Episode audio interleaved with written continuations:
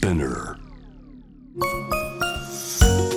キャリコン編集長通信仕事と人生の話をゆるゆるとパワードバイミモレ第22回ホストを務めるミモレ編集長の河原咲子です。えキャリアコンサルタントの資格を生かして仕事と人生そして職業キャリアだけじゃないライフキャリアの話を誰にでも分かりやすくゆるゆると話します。はい今回も引き続き坂本隆さんとお送りしていきます。坂本さんよろしくお願いします。よろしくお願いします。はい、えー、今回はですね知らなかった定年後の仕事の現実と題して定年後の年収や生活費、えー、実際にどのぐらいね稼いでいけばあの安心して暮らせるのかなどについてお話しいただきたいと思います。はい、えー、早速なんですけれどもこの、えー、本当の定年後というお話の前半にはですね結構しょなんか知らなかった事実がデータに基づいて書かれています。まあ、前回のお話の中で、まあ、闇雲に不安に思うのではなくすごく稼いでる人とかすごく貧困に苦しんでいる人の両極端しかなんか、まあ、報道とかではねあまりされないけれども現実のデータはもっとその間の人が圧倒的に多いんだと普通のだから現実をまずデータで知ろうよっていう話がありました。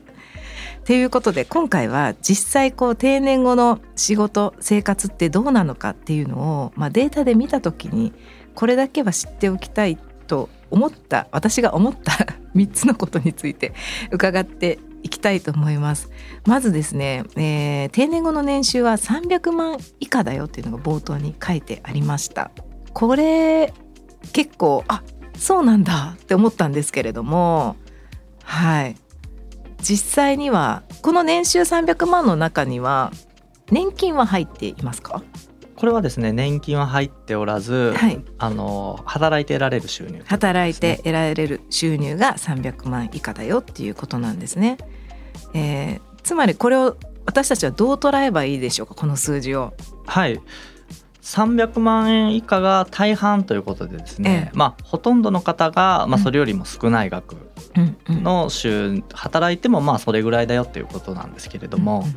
まあ平均というかまあ真ん中で言うともっと低いんですね。ええ、あと17080万ぐらいになってしまうんですね、もう60代後半とかあの70代前半とか、はい、そういったところに行くと。まあそう考えますとですね、はい、まあ年500万がっつり年を取っても稼ぐですとか、うんうん、そういった姿っていうのはもう本当ごく一部の方の事例なんだというのがまあデータから分かってくるということかなと思います。なんかあのついね私たちメディアは60代70代で700万稼いでる人の なんか成功談とかを載せがちじゃないですか。なんかそういう人が50代でこういうふうになんかキャリアを築いて60代でこういう会社を起こしてこういう風に成功したみたいなのってすごくあの記事になりやすいのでついねあのそういう方にお声かけちゃったりするんですけどなんかやっぱり読者の気持ちになるとなんかもう無理だよみたいな。できる気がしないよみたいな思ってただただ不安になっちゃうかもしれないですね。そういうのばっかり見てると。でも実際そんな人すごい少ないってことですね。いやいないですね。いない。データを見るとね。700800万としねね。定年以降稼ぐって方もいないですよ。実際にはもう60代後半からとかだともうほんと170あ違う170万から180万ぐらいが、まあ、スタンダードだよっていう。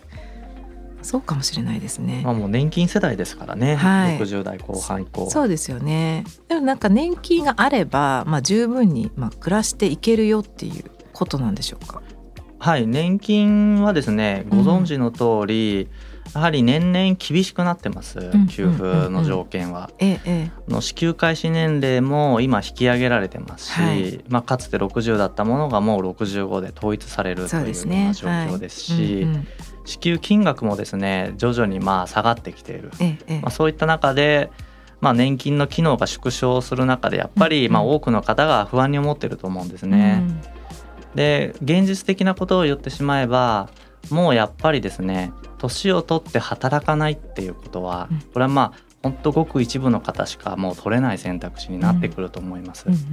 ただ逆に言うとですねじゃあ現役時代と同じぐらいずっと働かなきゃいけないのかっていうと、それも全くそんなことないんですね。はい、まああのやや減ってしまっているとはいえやっぱり年金はですね、うん、まあ平均でいうと今月20万ぐらい2人の世帯で大体まあ出てますね。はい、でそれにですね、まあ、ちょっと月例えば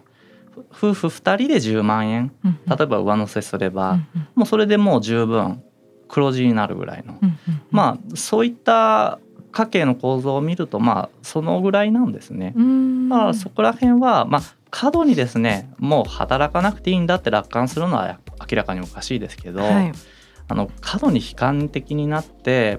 もう、ね、死ぬまで働かなきゃいけないんだみたいな、そういった感覚まで持たなくてもいいんじゃないかなとは思います。うんうんうんあのデータの中には生活費も30万まで低下しますという話もありました。はい、はい、と30万円弱というふうに記載してるんですけども、うんうんうん、まあ70代後半とかになればもう20万円台半ばぐらいになってきまして、まあ、ピーク時がですね、まあ、これも2人以上の世帯なんですけど、うんうん、まあ、世帯で月60万弱ぐらい、はい、50万円台後半ぐらいの支出がありますから、まあ30万というふうに考えればもう半分ぐらいになるわけですね。そうですね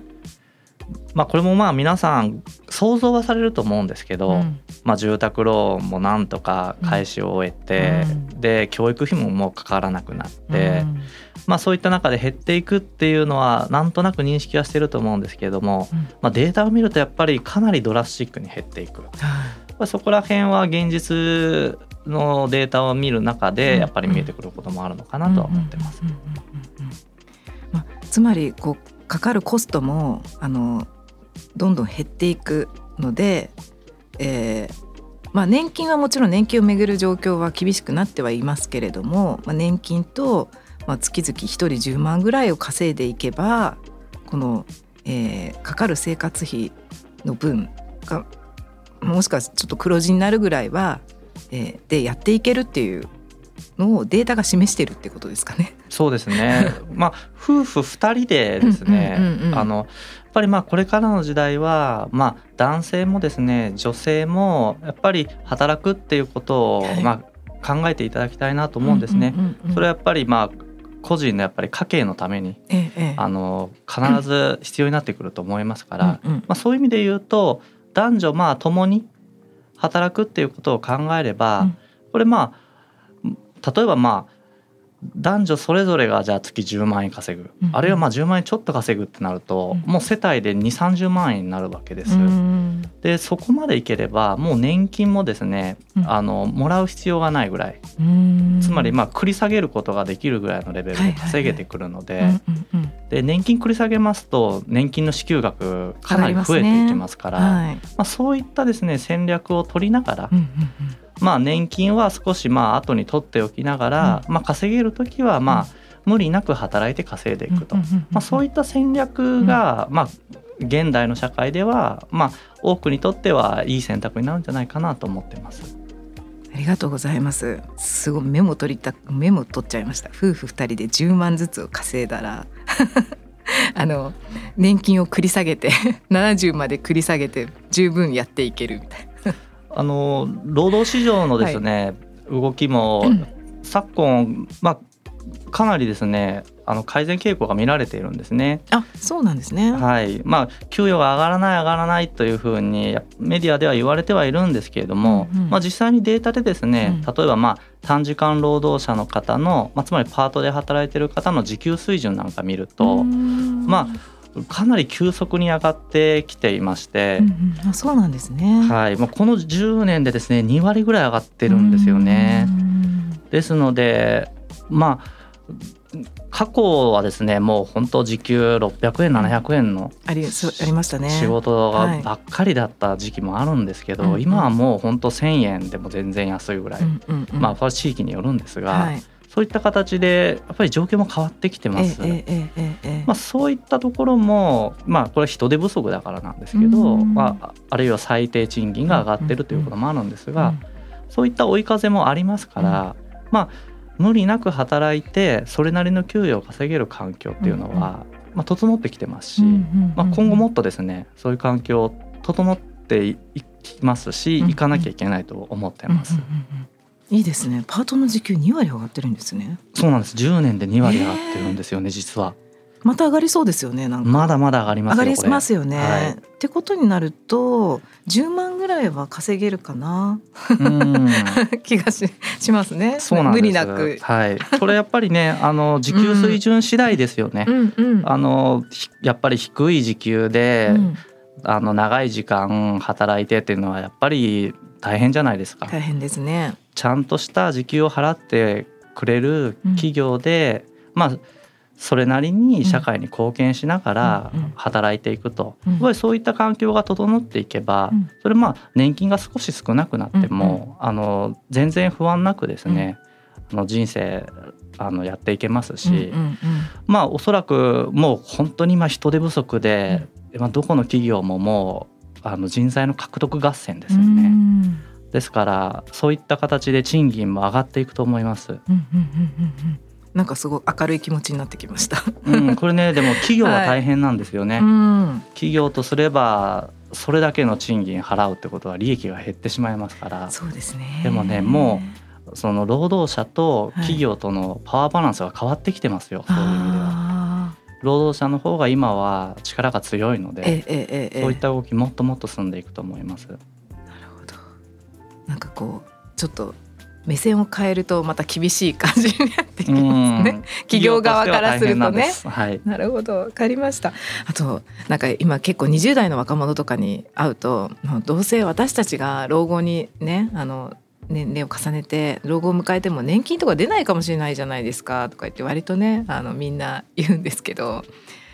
まあ、ここの本にはいやいやそんなことは絶対ないからって書いてありました。はいあのまあ年金財政ですね、うん、はやはり皆さんご存知の通り、まあ、厳しくなってきてますし、うんうん、まあ、少子高齢化の中でやっぱりどうしても財政的にはあの厳しさを増しているというのは事実なんです。はい、なので給付の水準は少しずつ下がっていくと思いますね、今後も。ただじゃあもう年金が破綻してもう一銭ももらえなくなってしまうかというとそれも全然そんなことないです。それはもうおそらくほぼほぼありえないと思います。でやっぱりですね、まあ、高齢期の生活をの家計の中身を見てるとまあもう本当中核なのはやっぱり公的年金なんです。やっぱり年金が一番あのリスクが少ないですし、はい、安心してあの最終的に給付あのしてもらえる。やっぱそういった、うんあの制度になっているんですよね。ええですからそこはもうやっぱり年金制度をしっかり信頼して、でちゃんと若い頃に保険料を支払って、うん、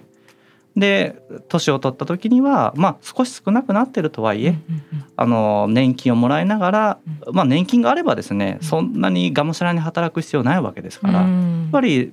あのライフキャリアというふうに考えると、うん、まあ、ちゃんと社会保険料をその時々でしっかりできる範囲で払っていくと、そこは非常に重要な戦略になってくると思いますね、うん、個人としても。ねこれ結構大事なことじゃないですか。なんか若い頃にもうちょっとなんかあのなんかいろいろ報道とか見てね暗い気持ちになっても年金なんかもらえない気がすると思って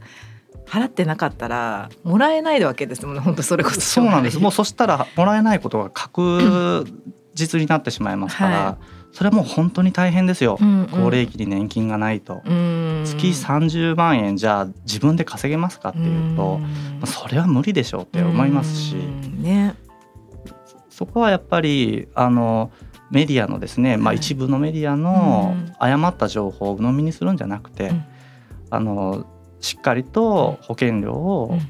納めることが、結局は自分にとってプラスになるっていうことは正確な理解をですねしていただきたいなと思います。はい、大事なことですね。例えば大切だと思います。皆さん あの若い方が多いのでスタジオに。ねなんか私もそう思ってましたってさっき言ってたから「いやいやもう違うんだよ。年金は払っといたねちゃんとねあの保険料払っといた方がいいよ」っていう話をね打ち合わせそうなんです払わないと本当大変なことになりますから、もう老後に30万月稼がなきゃいけないとかもう本当絶対無理。うん、絶対絶対ってことはないかもしれないけどね、まあ、なんか体もどうなるか分かんないとかね環境もどうなるか分かんないとか思う。と絶対に年金はあった方がいいので払いましょう、うん、原料をって言いたいですね。あらゆる金融商品の中で一番信頼できるのが公的年金だと思います。うんうんうん。まあ、そこのね現実をねきちんと捉えて あの戦略としてちゃんと若い頃からあの保険料を払っておくっていうのは大事なことだなと思いました。こういうことをちゃんと広報しないといけないですね。そうですね。まあ政府もですね、そこはしっかり広報してほしいなとは思いますね。いや本当に広報してほしいことがいろいろありますよ。なんかすごく結構いい制度とかあるのになと思って。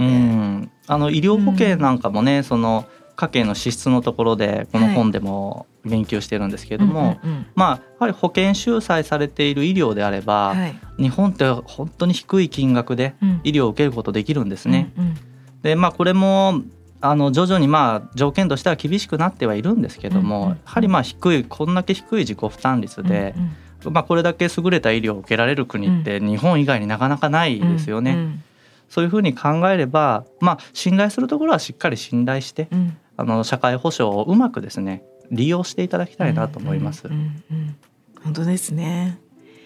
なんか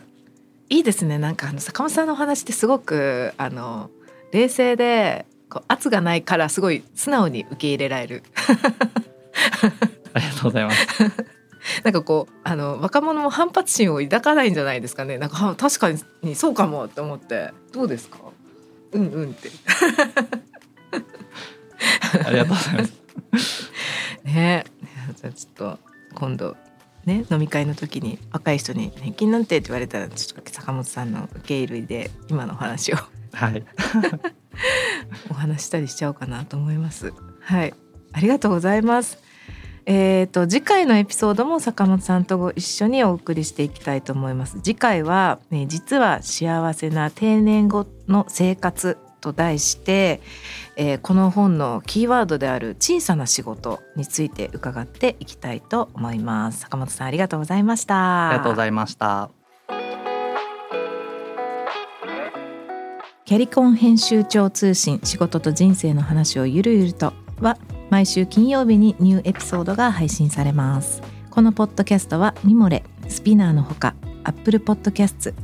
Amazon Music、Spotify など主要なリスニングサービスにてお聞きいただけます。ハッシュタグは仕事と人生の話をゆるゆると。メッセージの宛先は概要欄にあるメッセージフォームのリンクからお願いします。えー、皆さんのご感想ぜひ聞かせてください。お気軽にコメントいただけると嬉しいです、えー、フォローボタンからフォローも、えー、お願いいたします。はい、えー、ミモレ編集長河原咲子でした。